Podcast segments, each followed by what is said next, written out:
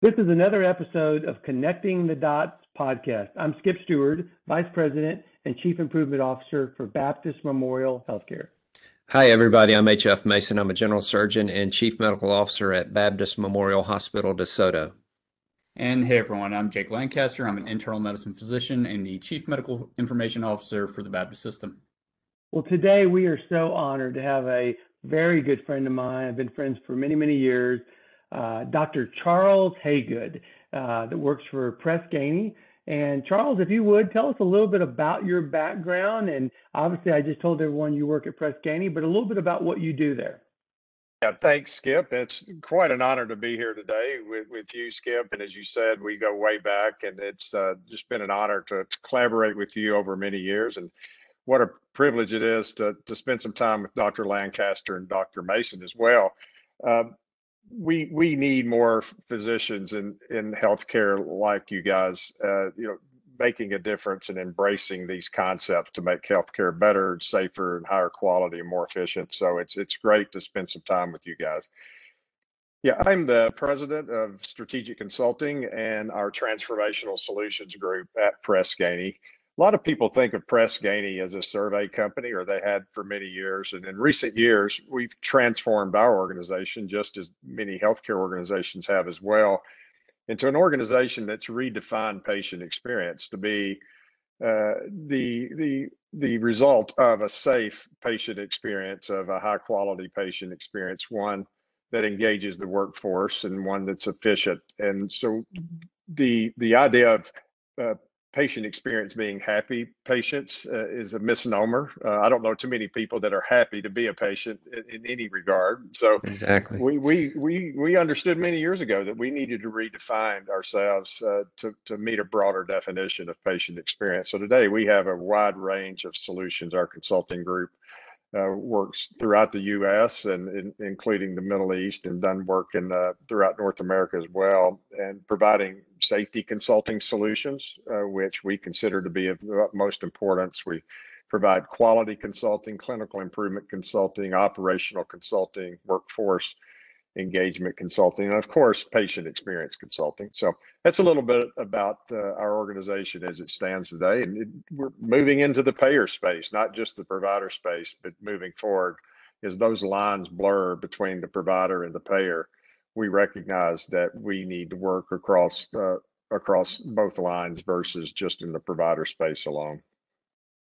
Yeah, Charles. Uh, once again, thank you for being here and and you know, most of us physicians, when we think of when we think of Press Ganey, we think of you know HCAHPS, uh, the HCAHPS survey that gets sent out, and I, I, you know, I guess you guys are probably the the biggest vendor that CMS contracts with to, to get that that survey out. But it sounds like you guys are are doing a ton more with uh, improvement in quality, safety, and and everything that that uh, deals with healthcare. And you know what what I know you, you wrote the book called Lean uh, Led Hospital Design, and, and I, I, I think that's very interesting. And and you know, as you were, how has the the design of hospitals changed throughout the years, and and, and what what how are hospitals looking different? You know, not not only operating different, but but but looking different. How how has that changed?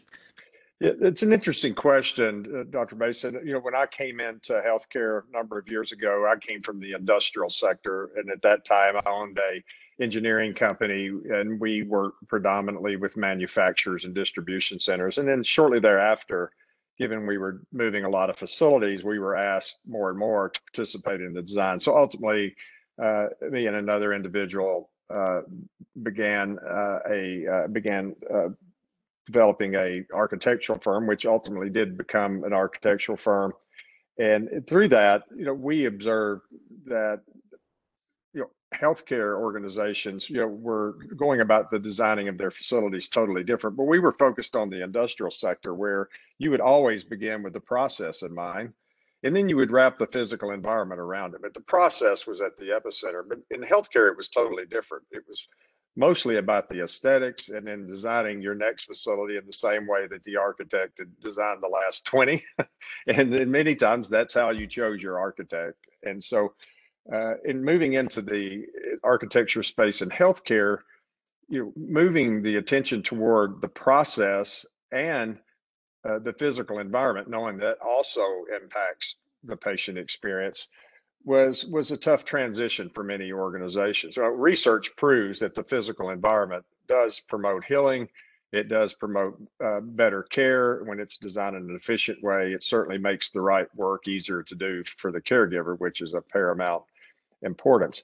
But too many times the the facilities were not designed around the process as we had seen in other industries. And so in recent years, it's been really exciting for me to see organizations turn their attention toward a more process and physical environment oriented design that promotes healing and a better patient experience versus uh, one that's just focused on aesthetics alone. So it's been exciting. I, now, I, I would say that eight out of 10 RFPs that are issued by healthcare providers today will include some criteria around lean led design or something that looks very similar to it. So having been a part of that, it's been really exciting to see up close.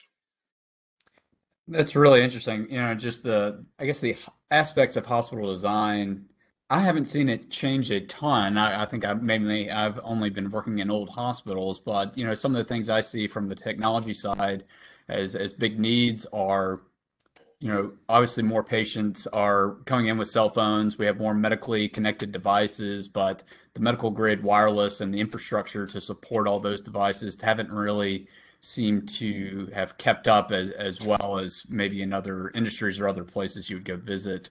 Um, and then, you know, recently with the COVID 19 pandemic, you know, there's the, a large emphasis that's going into better air quality and filtration systems. Um, do you have any any thoughts or, or any um, you know takes from your book that or that uh, would address any of those? You know, it was interesting in the early days of the pandemic. I began receiving calls from organizations uh, about the need to design their facilities moving forward in a way that's more flexible and adaptable uh, in a in a more rapid fashion than maybe they had thought about in the past. You know, they were turning waiting rooms into to patient care rooms. They were turning the, you know, nursing, uh, you know, the, the nursing center into or the nursing uh, units into, uh, you know, patient rooms, and so in conference rooms into patient rooms as well. And so, you know, moving forward, I think we're going to see healthcare organizations think completely different about how they design their facilities. I think the pandemic has taught has taught the provider that we need our healthcare facilities to be more adaptable, to be more flexible. I think we were do, we're doing better in regards to making them more efficient than better for the patient, but we have not necessarily uh, moved far enough along in the continuum toward a more adaptable and flexible uh, provider space. I don't know what you guys have seen there, but that's something that uh, I think moving forward that that healthcare is going to view differently than they have in the past. Yeah, we certainly, well, you know, so we're starting like a lot of places, our hospital at home um, pilot. And, you know, if, if you talk to the, the, one of the vendors in that space, I mean, their vision for the hospital in the future is it's just going to be a command center running uh, all these hospital at homes, you know, these remote ICUs at patients' housing uh, houses, and maybe we'll just have, uh, you know, just a an OR or two in the hospital where you can get that stuff done that you can't do externally. I don't think we're quite there yet. Um, that's almost to me like the autonomous car that uh, HF is going to be driving pretty soon. But you know, I hope I think so. he that already has that car. Actually, yeah, that that car drives a lot better than I do, to be honest with you.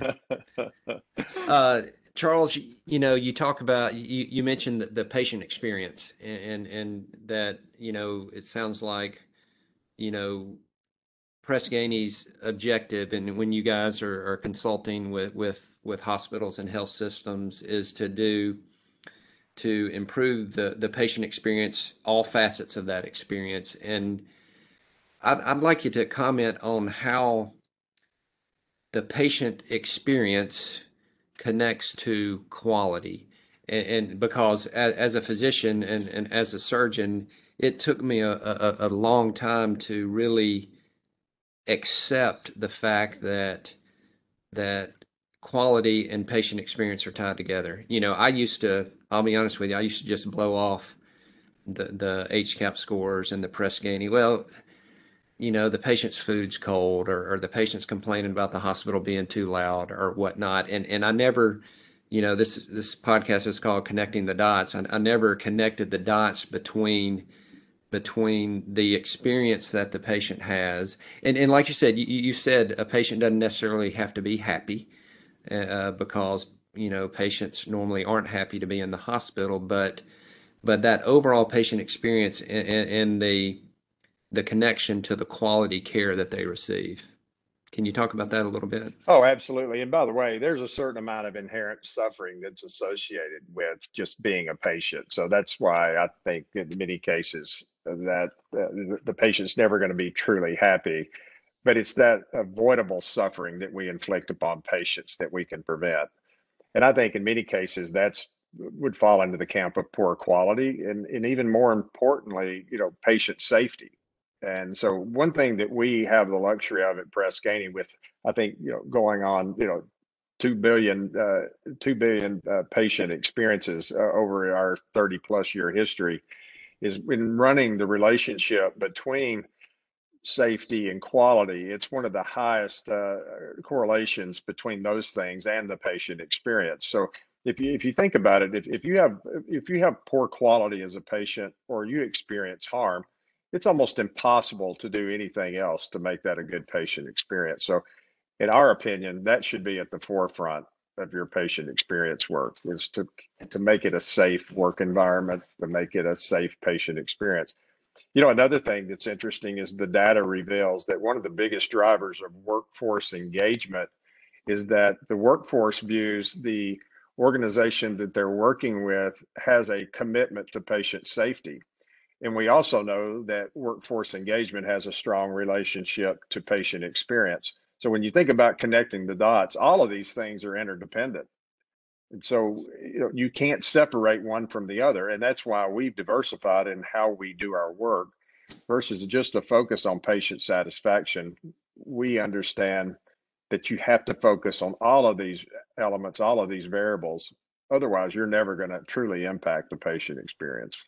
Oh yeah, and you know, Paul O'Neill has been mentioned on this podcast many times, and and, and when he was with Alcoa, he focused almost solely on on safety, and he required his VPs or whatnot to report a safety event to him within 24 hours, and and he. Uh, when I read read his book of of lectures or speeches that he gave, that's a great, that, great book, a great it, uh, output there, a great, great material. It is, and he said that well, if those VPs are having to report to me within 24 hours, not only are they going to know what's going on in the safety world at their plant, but they're also going to know what's going on in general. And and I think that's that's how it is with with you know HCAHPS and patient experience.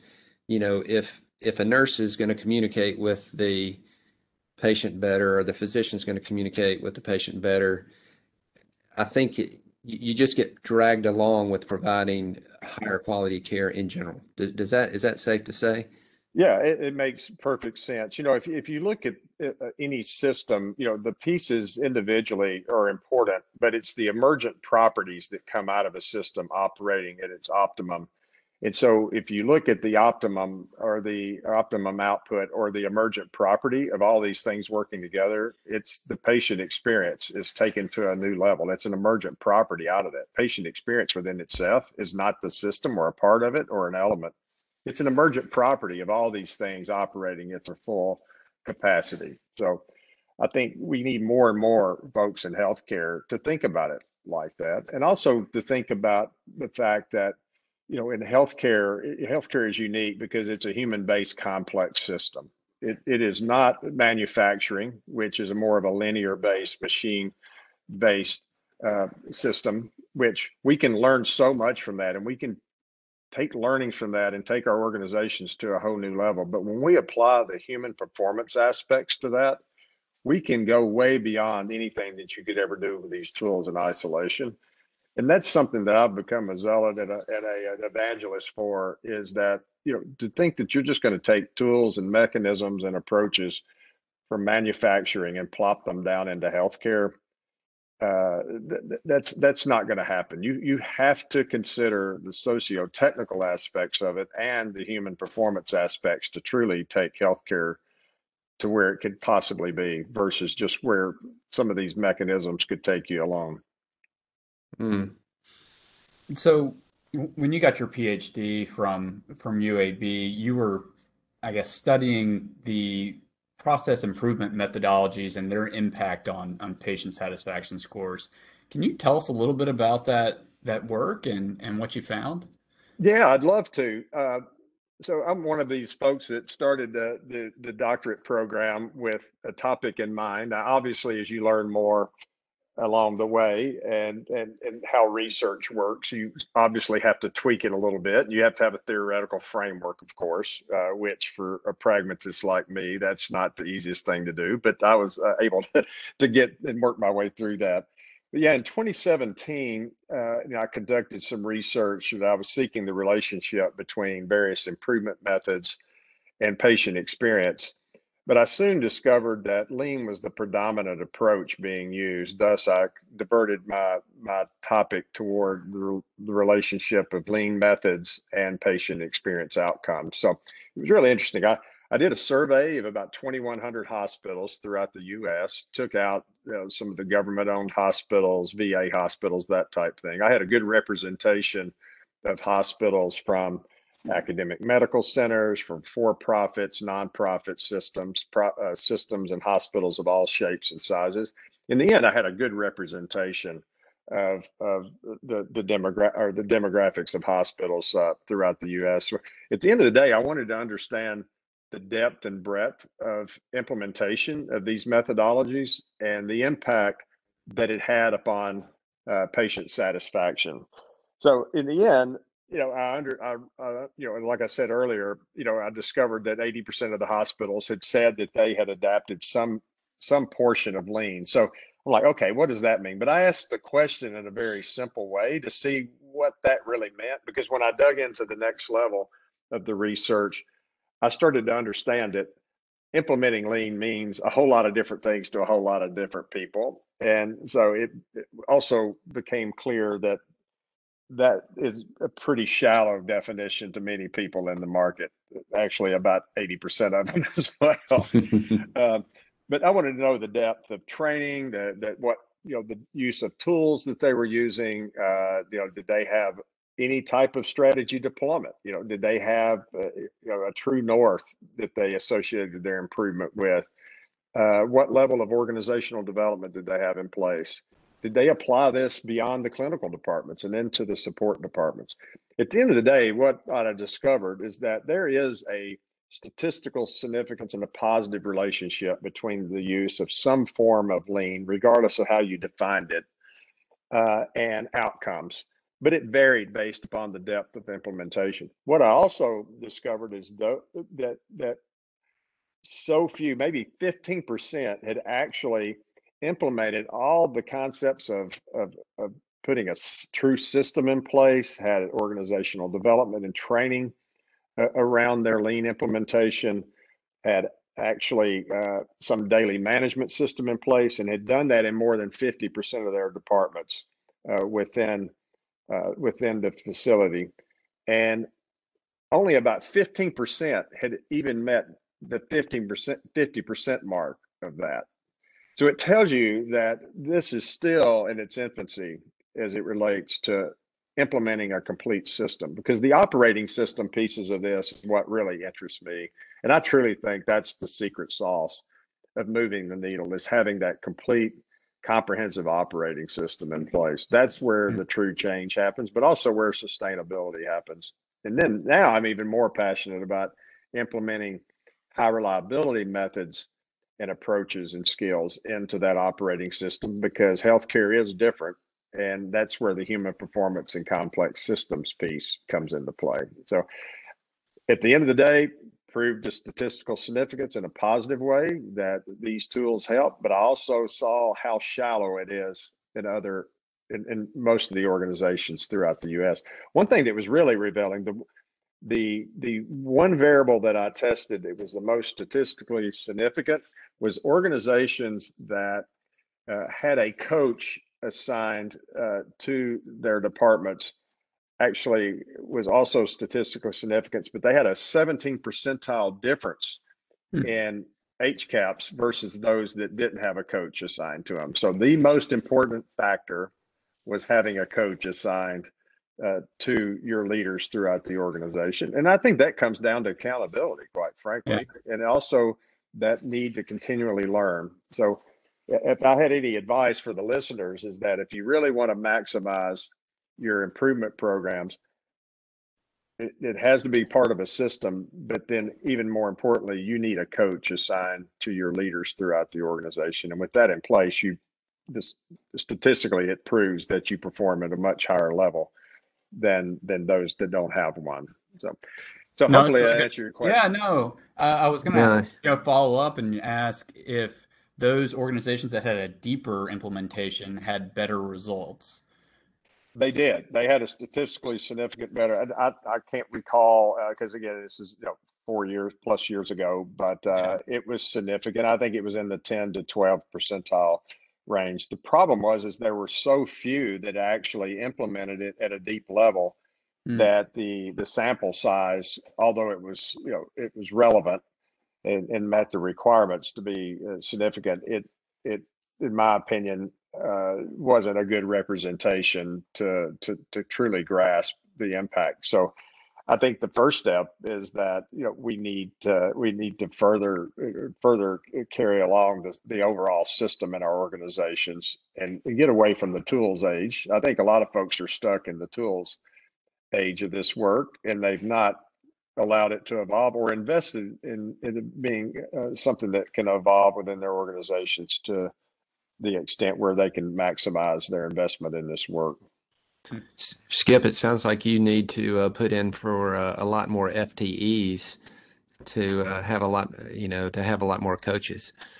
You, you can no pay me later, Skip. Uh, you can uh, you can you can send me a check after the podcast here, pal. yeah, Charles Charles has asked me many times uh, about that himself. You know, one thing to build on something that a lot of you said, Charles said, you know, um, is I, I think you know one of the things that we have to continue to evolve is thinking deeper about a management system. So I'll, I'll meet people. I know Charles and I, uh, we were in Denver once talking to someone, and and I've met people all across the country, and they'll say, "I we have a safety huddle," you know, and uh, and so when you engage in that conversation, just use that as an example, that's great that you have a safety huddle. So the next question might be, so how's it working? You know, and how do you know if it's working good? Or how do you know if it's deteriorated?